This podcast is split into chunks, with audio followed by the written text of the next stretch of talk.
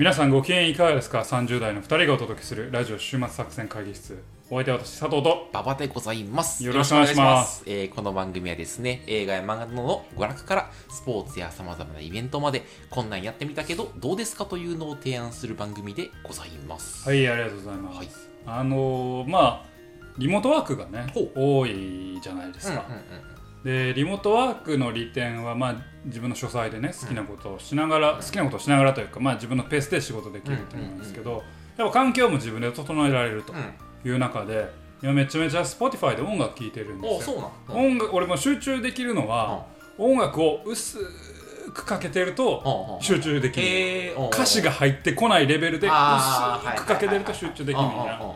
最近スピッツとうんミスチルをヘビロテしてんねんけど俺弱い35にしてうん第2次スピッツミスチルブームが来た。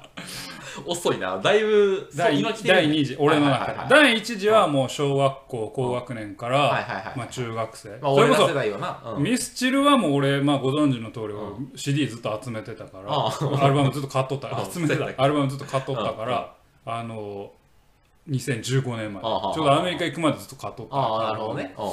からミスチルはずっとあってんけど、アメリカを境にあなんかちゃうわってなってあ、ミスチル違うってなったんや。なってうん。あさよなさよならというかうん。関わってなかったんやけどあの第2次ミスチルブームスピッツブーム来たんだえな何がええのそれは？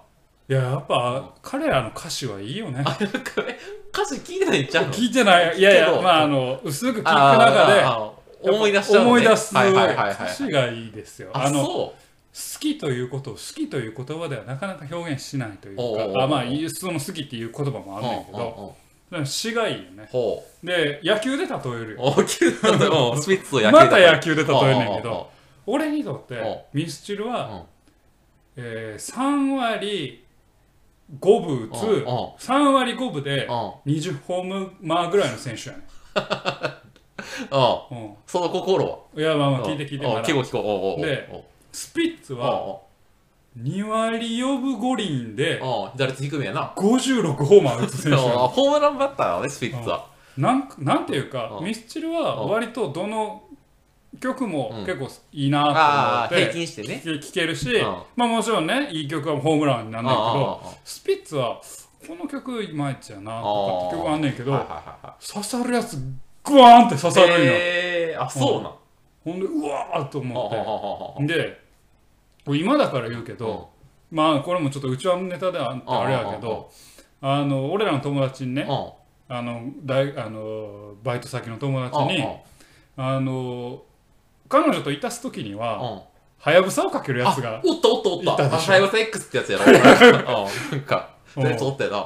うん。スピッツのはやぶさをかけるって。言ってたけどどんな性癖やねんって思ってはやぶさめ俺その時はなんか「へーってバカにしてたんやけどど俺その時はやぶさって全然違う曲をイメージしてて。俺俺なぜか知らんけど今振り返ると、うん。スピッツの楓をはやぶさやと思っとった。あ楓名曲やしめっちゃ好きやねんけど。なぜかは楓楓とはやぶさがごごっちゃになってて、うんうん。今でその時はやぶさの認識がちゃんとなかったんやけどはは今はやぶさ聞いたらスピッツのロックナンバーの中でもめちゃくちゃいい曲やんと思って、えーあそうなん？うん。え俺も歌詞は分からへんけど。ほんま？そんなんやめっちゃいい曲。なな何について歌ってるの彼らヒーローの話？ヒーローの話？はやぶさは、う。ん。ほただこれでようエッチできるなって 思うんやけど、まあまあまあ。であのそんな感じで。だからスピッツはもう刺さる時はもうバチクソ刺さるる曲が。なるほどね。う160メーターぐらいあ飛ぶ。ホームランやねん。はははもうどっちかっていうとミスチルはもうアベレージヒット。はいはいはいはいはいはいあまた二塁打打った、はいはいはいはいはい。あまたあの抜いてった。っていう感じ。なるほどね。だからミスチルはどっちかというとメジャー曲よりもメジャーじゃないアアルバムに入ってた曲が、あいいなって今再び思い返されてんねんけどはいはいはいはいスピッツはメジャーでホームラン打ってた曲がまあ俺の中でまたバーってきてさはあと思って。そうなんだ。うんはやぶさばっかり来てる。はやぶさばっかり聞いてる。はやぶさと、うん。あなたあんまりスピッツ好きじゃないもんね。スピッツはねなんか代表的なやつしか知らん。ああ、何曲か。そうだね。うん。そうだね。ていうの。ミスチルも俺そんなになんかあそうなんなんかミスチルいや俺の知っているミスチルはなんかそのやっぱ恋の歌が多くああちゃうやなちゃうんやなんかやっぱまあ恋の歌は恋の歌でもあれやねんけど、うん。ミスチルも歴史があって、うん。最初は甘酸っぱい恋をそうそうそあのうそう。うまそう歌ってたん。やそう。ヒットするぐらいうん。直前までは。ででそっからちょっと、うん。あのー車に構えた歌というか世間をバカにするというか。なんかありあったやなそこでな。んかあったんかもしれない。でちょっとそこから全人類愛的な歌を歌い始めるどうしたの？世界は一つだよみたいな。なんかありあったやなそこでも でうん。でみんな愛せないみんな愛すよみたいな。うんうん。その全人類的な歌を歌ってそっからいやでもそんなん限界あるやん。目の前の人は愛そうよみたいな 歌になっていくんよ。あそうなんや、歴史があんのね。歴史がこう波があるね。うん歌詞のな歌詞というか見ていくと。葛藤がね。葛藤が。だからそういうのはなんまあそういうのはどうでもいいねんけど そういうの聞いてうなんか今サークル観光がはかどってるっていう話えそのさだから甘酸っぱい時車に構えてる時全人類愛の時半径5メートルの人を愛する時っていいろいろまあえ4それ証うん言ぐらいあるとまあ何証言もあるよ。どどの辺が好きなの？俺ちょっとあ噛みつ世間に噛みついてる時は好きやっぱな。ちょっと車に構えてる時が。はアルバムで言えば深海とかあ、のまあマシンガンをぶっ放せとかあの夢あのメジャー曲で言えばね、はいはいはいはい。あのね最初ね西へ東へっていう曲うん。が結構好きであのキラキラ光るっていうドラマの主題歌だったんやけど。あうんうんうんうんうんうんあのうんドラマなうんそれであれミスチルってもう Tomorrow never knows とか innocent world とかで入ってきて、うん最初はね、うんしてたからあれこんなとんがった曲歌うんや、はいっていうところから入っていったんやけどまあでもねやっぱ「 youthful days とか、そういう曲も好きですけど、まあね、カップリングね俺一番好きな「デルモ」っていう曲がデルモすごい好きですね。あと「UFO」っていう曲も好きです、お前どんどん出てくんな。いやミスチルはね結構あのだからアベレージヒットのやつはもう全部あれやねんけど。そうなんや。いや俺そのシーソーゲームとかしか知らんからさ、なんかそのなんていうの？まあいわゆる甘酸っぱい恋の歌を歌ってはる人なんやみたいな、うん。これこの話面白いかな。今ちょっとちょっと不安になってきた。まあリモートワークでねみんな自分の環境作れるから。はいはいはいそうやってね。昔の音楽振り返ったら。いいですああそこやな。確かに。初め初めそこの話だったもんな。さあ今日も会議を始めていこうかなと思います。ほい。今日のテーマは何でしょうか？えー今日のテーマはですねはい。あのまあツイッターで一回、あのお便りいただおはいはいはい便りじゃコメントいただきましたという、はい。ちょっとミスミソについい。てただきましたね話すという回で、はい。ただミスミソそのものというよりは、うんえー復讐を描くときにどうすりゃええのっていう話をちょっとに広げて、あ復讐ものね。うん。はいはいはい復讐ものを描くときにどうすりゃいいのか佐藤はこう思うみたいな話をしてみようかなと。復讐をテーマにした作品について。ついて、はいはいはいはい。オッケーオッケー。うん。うんっていうのをちょっと探っていこうかなと思いますねと。うん。でまあまずはまあ漫画ミスミソはいなんですけど、まあミスミソですね。これあのー漫画と、うん。まあこれを原作をベースにした映画、うんうんまあ両方見ましたよと。であのあミスミソのあの作者押切蓮介先生はいはいはいはい。がまあやってた漫画で、今完全版として上下巻うん。2冊で読めますというような感じの漫画ですと。はい。あなたは読んだことないんですよね？ないんですよ。じゃあまあスートーリーをざっくり、まあ、ストーリー主人公はですね、まあ、野崎遥さんという、女の人なんだえー中学校3年生ですね、が、まあ、まあ父親の転勤の関係でですね、まあ、ひ田舎に引っ越してくるんですよ、で、まあ、そこでまあいじめを受けているんですね。いじめを。で過酷ないじめなんですけどまあそのクラスメートの相葉君っていう、まあ、男の子うん。とかの支えもあってですね、まあ卒業まであと2ヶ月というところまではやってきたと。でまあ卒業すれば、うん。もうおしまいやから、このじ、まあ、地獄というか過酷ないじめっていうのもこれでバイバイやと、うんここなったら終わりやとうんいうふうに思っていたと、うんでところがですね、まあ、そのおはるかが、うん。あの学校を休んでですね、いじめはるかがあの学校を休んでいじめの対象がいなくなって、うん。でそこで学校の中でいじめのヒエラルキーが変わったところから、うん。えー事態が急変すると。でそのついにはですねもうはるかの家族にまで危害が及ぶようになって、えーそこから、まあ、はるかが、まあ、復讐に至ると。う。いじめの首謀者たちに復讐に至っていくとはいうようなお話でして、まああのネタバレはなしでいきますけれども、うん。まあ、出てくる登場人物に、まあ、まともな人がほぼいない。なるほど。まあお父さんお母さんと妹とおじいちゃんぐらいがまあまともやけど。あそのはるかさんのね。はるかな、あはうん、あとはもうみんなあの誰一人まともな人がいないっていうようなあの作品なんです。なるほど、でまああのいじめをテーマにしてやっぱりまあ重い話なんですけど、あのーえっ、とね売りの一つはですねこの残酷描写なんですよ。うんえー主人公を含め、まあ、その中学生の女の子男の子が、えー、と結構殺傷行為に及ぶシーンがいくつも書かれるんですけど、あえー、とそれが結構グロく書はい。かれていて、あのーまあ、そこが物語の売りの一つ、あの作品の売りの一つ。あなるほど。という作品です。で、えーとまあ、環境お話の舞台、まあ、環境もですねあの、まあ、田舎なんですよ、田舎の業種性の高い集団と、ああはいはいはいえー学生同士の、まあえー学生というかまあ生徒たち同士もまあ少なくて、お互いはお互いをずっと知ってますよと。はいはい。まあ、幼馴染で、えー閉鎖的なあの村から村というか、まあ、その地エリ地域から出られず、まあ、一緒に育ってきたよと。なるほど。でそこから異物としてやってきたはるかがいじめの対象になっちゃってというようなお話で、うん。まああのお話の中でも語られていくんですけど、まあ、この田舎の学生たちが、まあ、そのうちに抱えて、まあ、各家庭いろんな、まあ、トラブルとか問題を抱えてて、本人か家庭だけじゃなくその生徒間でも問題を抱えてて、でもまあその保ってた均衡みたいなのが、まあ、はるかの登場によって、まあ、ある種崩されてなるほど。でそれによっていじめとなって表面化して物語が走っていく、はいまあなんかイメージできはいますよね。大体イメージできました。はい。で、まあ、ここからここはからはもう感想です、はい。私この作品、うん。刺さらないんですよ。刺さらない。はい。なんなんなんなん？でその説明をど今からちょっとしてしていこうかなと思うんですけど私は刺さらなくてですね。でまず刺さらない理由なんでだろうなって思ったんですよ。でその一つがまあ確かにこの漫画の売りが残酷描写っていうのがあって残酷なんですよ。でもまあさこの年になるとさ別に残酷なものを見たからってさそれだけで漫画読もうと思わまあないじゃないですか。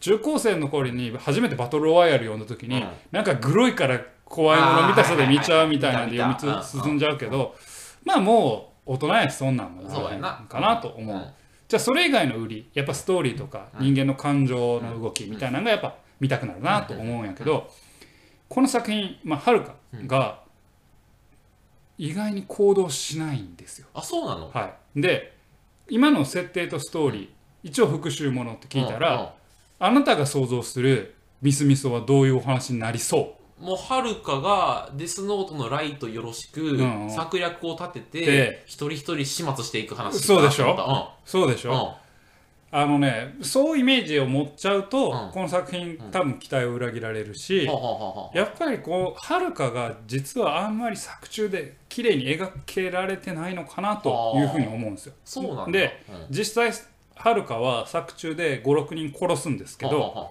自発的に復讐に及んだのが1人ぐらい。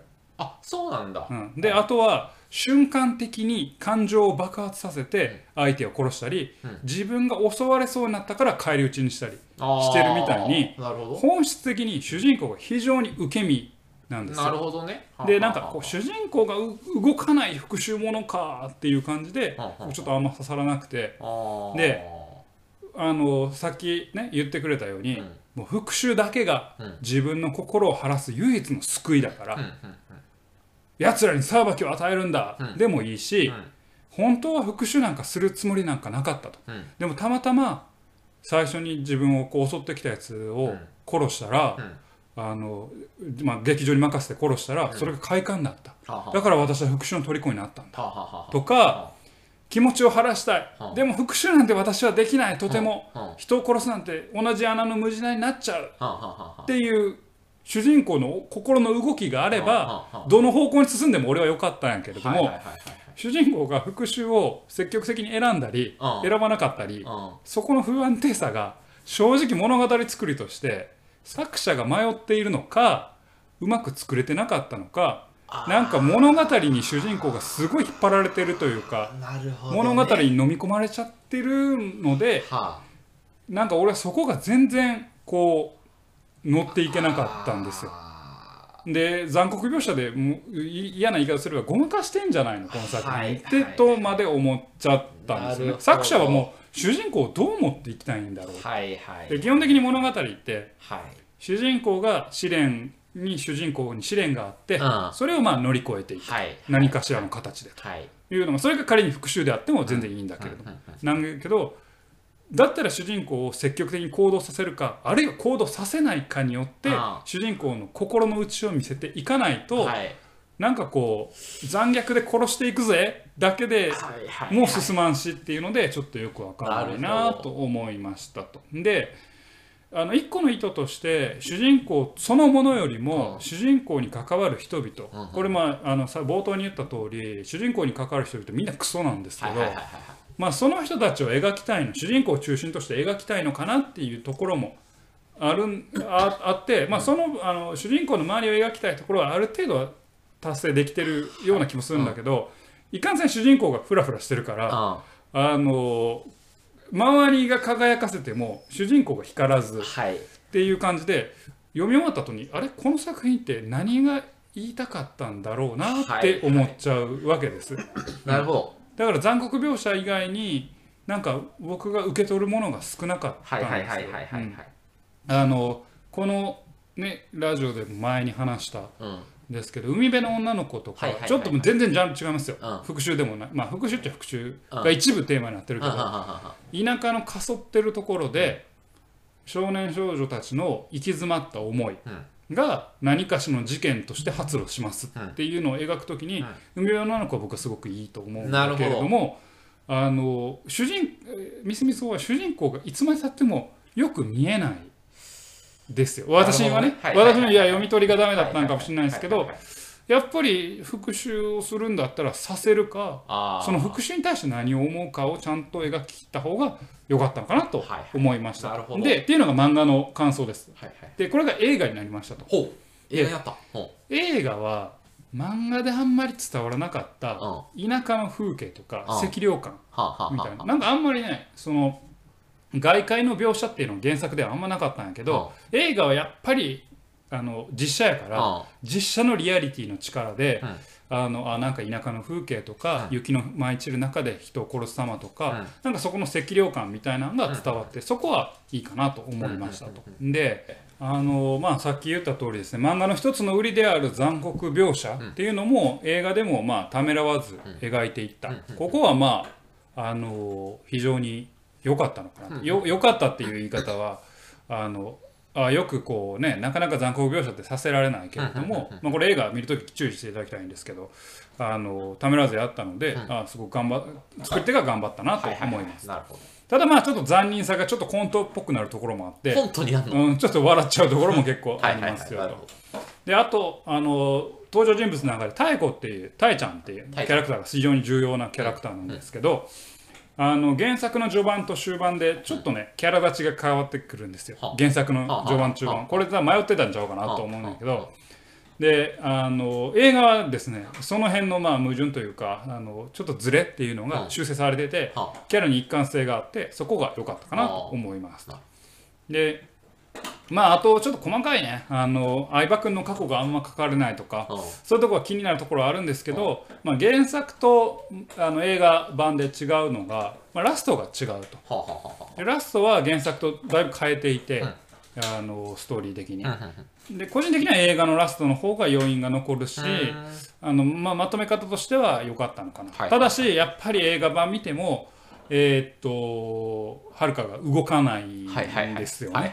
だからそこが俺はうーんと思ってんこう俺さちょっとか仮説があるん仮だけど説はいはい。仮説があるんだけどはるかちゃんがなぜ動かないかなんだが、はいはい。えっとねいや分からんけど今の話を聞く限りだから全然外してるかもしれないんだけどなんか復讐したいけど犯罪を犯したくないのが読者がない、その抑圧された状況に置かれている読者がすっきりするために見る漫画だって捉えるとえっと犯罪を犯したいけど私が罪を負いたくはないっていうラインがあってだから仕方なく火の粉を振り払ううちにやらざるを得ないみたいなのでなんかちょっと言い訳しつつすっきりするみたいな路線を描いたらそうだったってことか？あ俺もそれをね一個考えたんですよ。主人作者が主人公に復讐はさせるけど悪者として描きたくないっていう思惑がちょっと見えあるんじゃないかなと思ってしまって。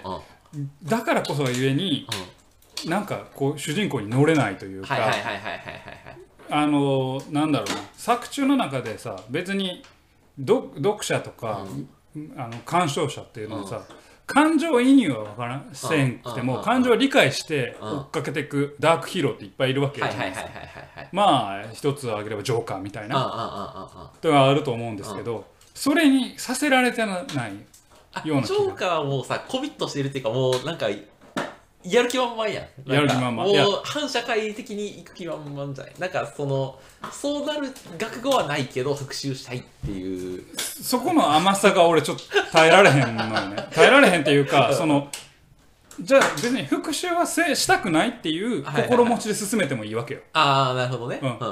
心を晴らしたい。私はすごい辛い。家族を失,、まあ、失うんですけど、失って辛い。復讐はしたい。でも復讐なんて、っていう葛藤もドラマになるじゃないですか。したいのにできない。だって人を殺すことはあいつらと一緒だもん。ってなること。それでドラマを動かせるのに、中途半端に復讐はさせるんよ。はいはいはい。まあでもその方がすっきりするからな。うん、でも、でも偶然やっちゃったよ。みたいな。そうそうそうそう。えー、えー、ってなって、俺はちょっと、これは作作り方良くないなって思ったんですよ。で、じゃあ、復讐って描くときにどうすればいいのかなって思って、ちょっと俺、俺新しい論文を書けるネタを考えたんですよ。論文を書けるネタを。復讐というのを描くときに、あなたは復讐の罠に陥っていませんか？あちょっとえあの外人も 復讐の罠です。復讐の罠。はい。これ復讐の罠説っていうのが俺今作っ 俺今というか考えてんやけど復讐っていうのはさ物語を動かす動機づけとしては非常に優秀なんですよ、うんうん、確かに。もう超優秀、うん、もう物語の作劇するためには、主人公を動かすための重要な動員になるわけですよ、はい、過去にとらわれた。過去にとらわれて。でただこれ使い方に非常に注意が必要なんです。これが復讐の罠です。言いたいだけやろ 聞こう罠を。でここであなたに質問です、はい、復讐っていうのは手段ですか？それとも目的ですか？目的や。ろ復讐の罠に陥っています んで目的やろ。そうやね。これね、多くの人が復讐を目的にしがちやねん。で、俺も、これ言語化できた時に、復讐は目的じゃないと。手段なんだというふうなのが分かって。なるほど。で、復讐を目的にすると、相手を殺すことが目的になってしまうじゃない。ですか。まあ相手に殺す、必ずしも殺すだけじゃないな。それ相応の罰を与えることが目的じゃないですか。なのでどうしてもその行為の残酷さとか、罪に対する罰に注目は行きがちになって、これ復讐の罠に陥った、復讐を目的としてやった作品に多いがちなのは途中からすりし尻すぼみになってしまうのよ。ああまあそうやな。すっきりしたら主人公はどこに向かっていくんだろうっていう。確かに、うん、だから俺は思うのは、復讐は手段として描く方が望ましいんじゃないのかと、主人公は復讐を通じて何を成し遂げようとしているのか、あるいは何を取り戻そうとしているのか、それがないと物語の芯がなくて、作品のゴールがなかなか見えてこない気がするんですよ。だから、例えばねお父さんを殺されました、お母さんを殺されました、ってなった時に主人公が何かその失ったことを埋めるのは復讐じゃないといけないんですかっていうところをもう今一度作者に問いたいんです。なるほど。別に復讐じゃなくてもその欠損は埋められるかもしれないし主人公は復讐を通じてじゃないと欠損埋められないんですねってなったら復讐は手段なんですよ。欠損埋めるための。だから作中のゴールをちゃんと欠損を埋めますっていう物語に進ませていかないと物語が復讐復讐を描こう復讐を描こうとなると物語がどんどんなんか表面的な派手さであったりそっちに行きがちになっちゃう、ね、だからあの結構ね俺がこれも印象値ね今あの漫画の名前は言いませんよ。言いませんけどあるアプリでね読める漫画があるんですうんでそれもまあ復讐ものですよ、うんね、復讐もの。うで主人公にあのー主人公他主人公の家族に危害を与えたやつらにうん復讐をすると。いじめして復讐をするっていう作品やねんけうどなんかねバトル漫画みたいになっていくんよどんどん。あそうなの？うん。で最初のなんか6人か5人かのうち首謀者以外を全員殺すんやけどど主人公が。そしたら普通にその首謀者が作った組織の人間たちが主人公に襲いかかってくるんよ。これもう もはや復讐何も関係あらへんってドラゴンボールみたいな。フリーザ出てきてみたいな。で次出てきてみたいな。だから漫画とかは特に復讐で最初派手に見せられるからあのいいんやけどあ復讐を取りがちなんやけど、うん。復讐を目的にしてしまうと復讐がの先に何が復讐を通じて主人公は何を得ようとしていたのかが描かれなくなって、まあまあ物語が結構薄っぺらくなる、はいはいはいこれを私は復讐の罠と呼んでいる。なるほどね。うん。はいはいはいはいでまあ一個すごく卑近な例というか分かりやすい例を言うと、まあ赤穂浪士ですよ、うん。一番なんか分かりやすいの。赤穂浪士。はさまあ敵討ち仇討ちですけうん。うん。うん。どまあこれを広く復讐と捉えると、うん彼らの目的は復讐することじゃないんですよ。復讐を通じて主君の無念を晴らすこと。自分たちの気持ちを晴らすことなんですよ。よでだから多分確か作中では、うん。その、えっとお家最高にめっちゃ最初フィーチャーするんですよね、うんうん。でもそれがどうしてもならんと、うん。で彼らはあの復讐っていうのは最後の手段で、うん。名誉の挽回と無念を晴らすことが彼らにとってゴールだからなるほど。吉良上野介を倒した後は自分たちで幕府に言って切腹するんですよね。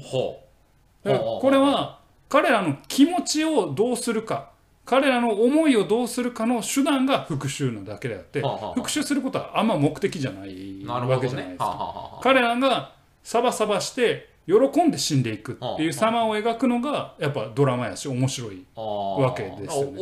おお家最高が目的。まあ目的だったわけ。まあ、それがまああの達せられなくなってっていうなるほどねだから復讐は手段として描かないとその手段を採用するまでの主人公の葛藤とかで、えー思うあが描けるようになって観客とか見受け手が復讐する主人公を追いかけやすくなると思うんですよ。だからあのーさっきも言ったように漫画作品に特に最近やっぱねアプリでいろんな漫画が出てくるようになってうんうん。復讐ものは特にだけどうん。冒頭とか早い回で読者をつかまないといけないからうんその復讐を目的に主人公を動かすっていうことがうんめちゃくちゃ多い気がしていてそうだね。そうすると序盤の派手さとか展開っていうのは期待できるんやけれどもそっから主人公をどこでもむ向かっていくのっていう構成が難しくなってもっと派手なことを派手なことをってなって復讐に主人公が振り回されてしまうっていう作品になるっていう感じ。でで序盤からガンガン復讐させてもいいんですによだとするんだったらその場合主人公は何を目的に手段としての復讐をしているのかと。復讐を通じて心の平穏を取り戻すでもいいわけですよ。だからそこにちゃんとコミットさせとかないと、なんかあのそのフォーカス俺はお前らを殺すことで心の平穏を保つんだ。俺は願ってるのはそれなんだっていうのをちゃんとコミットさせとかないと物語がこう行ったり答え来たりしてなんかよく分からんくなって物語が迷子になっていくんじゃないかなと。それが俺が今読んでるなんか バトル漫画になった復讐もの。でミスミソからもそう感じてしまって。あーうなんるほどね。ミスミソはまだもう少し地に足ついてるうん。気がするけどやっぱり主人公が動かないだけに、うんうん復讐っていうのは主人公にとって何だったのかまあまあまあまあ確かに何かを描こうとしたらそうなるよね。ちゃんとも目的意識持たないとね。なんかたたださすっきりするだけの漫画ってあるやんなんか。ある。その最近そのさあの悪役令嬢に転生する漫画がすごいある。流行ってるそのなんか知らん。そのあの男の人はさあの異世界転生みたいなのあるやん。で女の人向けになんかその悪役令嬢異世界の悪役令嬢に転生するやつがあるのよ、はいはい。であの悪いあのやつやねんけどなんかそのなんか自分の境遇をなんかその自分あの悪役令嬢やからその権限とかを生かしてもうボコボコにしてみたいな、はいはいすっきりで終わるみたいなそういうのが。で、なんかそのすっきりした漫画需要みたいなのあるんだけど、多分それはすっきりしたらもうそこで漫画が終わりやるんそうそうそうそう。ですっきりさせる、現実から逃避して、はい、すっきりおしまいみたいなやつになってて、な、な、な、な何も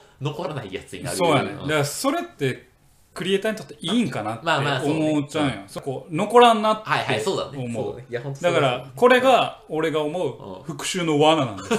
復讐は劇薬やから。めちゃくちゃ利用可能性うんめっちゃ高いけど、うん。その分使い方に注意しないうん。と復讐の罠に陥って あの作品がどうしても派手さと反比例して薄っぺらくなる、えーことに陥るんじゃないかなと思いましたと。いうのが今日なるほど。のあれですね。はい。はで、その復讐の罠から脱するためにはバトル漫画になるしかないと。い、いやいやいや復讐の罠に いやそうそうだから違う復讐の罠にはまったからバトル漫画になったの確かに、ごめんごめんごめんごめん。あの、ハマった後で、さらにそこから軌道生成するには、もうなんかバトル漫画ぐらいしかないってことやな。まあ軌道修正できてへんけど全くできてへんだから正直思んないもんそのはいはいはいはうんい。そういうことね。うんまあ確かに、ちゃちゃちゃんとそのね、その週も目的手段関係を明らかにしてやらないと。そこはちょっと気になりましたね、はいとはいはい。いう感じですね。なるほど、はい、なので皆さんもね復讐を描くときには、はい。あのご注意ください。いうね、はい。うん、あの、復讐はいいんですよ、はい。あの第6部でもね、はい。あジョジョの6部でも、はい。エルメスコ・コステロが言うわけですよ。ほ復讐なんて意味ないと知った風な口を聞くやつもいるっていう、うん。うん復讐は大事なんですよう。ほうほうほ復讐という行為は物語を動かす、う。うん。はいもうエネルギー剤ですよ、はいはいはい。カンフル剤ですよそこをどう落とすか今一度はいあなた復讐するときにはい。考えてください 復讐を通じてあなたは何を得ようとしているのか、はいはい。もしかしたら手段はあの復讐じゃないかもしれな。ないいかもしれない、はいはいうんいやそのここにキャラの必然性をね。必然性。を、はいはいはい。そう。復讐をすることによって得られるものがあるんですね。なら復讐してくださいと。と思いますね。どの立場から？はい、はい。というわけでね、今日はあのみすみそうと、はい。そして復讐復讐の話。復讐の、はい。復讐ものの話をちょっとしてみました、まあ皆さんもね復讐ものたくさんいろいろ昨今ね昨今というか、えー古今東西あると思うので、ねそれを見ながら今のみたいな話を考えてみてはいかがでしょうか、今日はそんなお話でございました。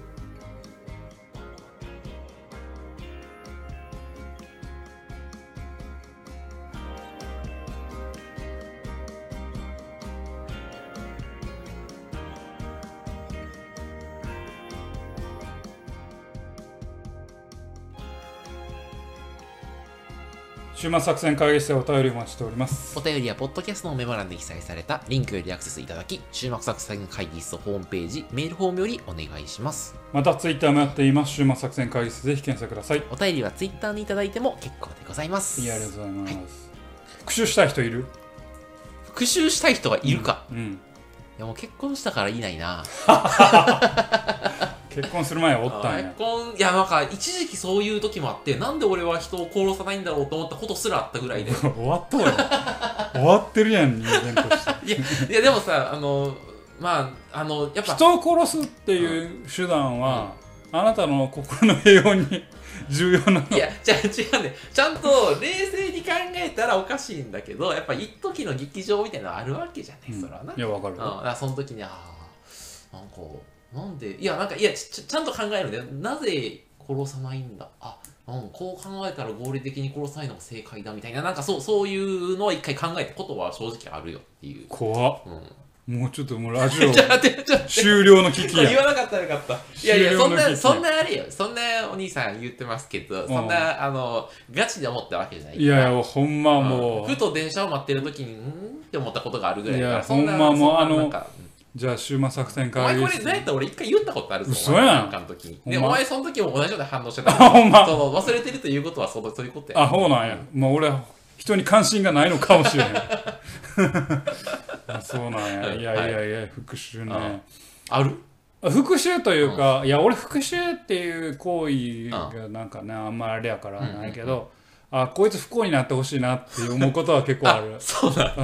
例えば。あいや昔俺のことバカにしたやつ不幸になってほしいなって思ったりする。ネクラジャケ。ね、ネクラじゃけ。何ネクいやネクラやから。え、だから、その、不幸になってほしいなと思うけど、実行するにはならないんやろ。その無駄やあむしろリスク取らなあかんし取らん取らんそうリスク取らんそうそう。そう復讐はリスク取るんですよ。そうそうそうそうそう。うん。だそのそういうそう漫画では漫画で発散してはるんやなまあそうやな。そうだからいやだからモヤモヤした漫画読むのもさ なんかモヤモヤすんねん。逆に漫画読むことによってモヤモヤすんねん。えなんでって思って。ああえどうどういうこといやだからうん。まあみずみずを読んでういやこいつはっきりせえややるならやれや。やるならやれやって言って。どっち？お前の感情はどこにあんねん。迷いも見えへんわ 逆にと思って。決めろと。意そうそうそう。思決定しろと。うんいやもうもう心が見えへん。迷ってすらないもん。なんか襲われたらやるしたまには気分気分が乗ったら包丁持ち出していくぜって時もあるしお前どっちやねん殺したいんかい。あの選手防衛なんかどっちやねんって思うのがもやもやする。もうだからいロジカルな意思決定じゃないねその場のノリよ。ノリいやそうやね。いやだからいやその場のノリとかさ迷いでもいいよ。うん。じゃあ迷いを描けよって思うよ。ああそういうことね。主人公の葛藤を描けよと思って。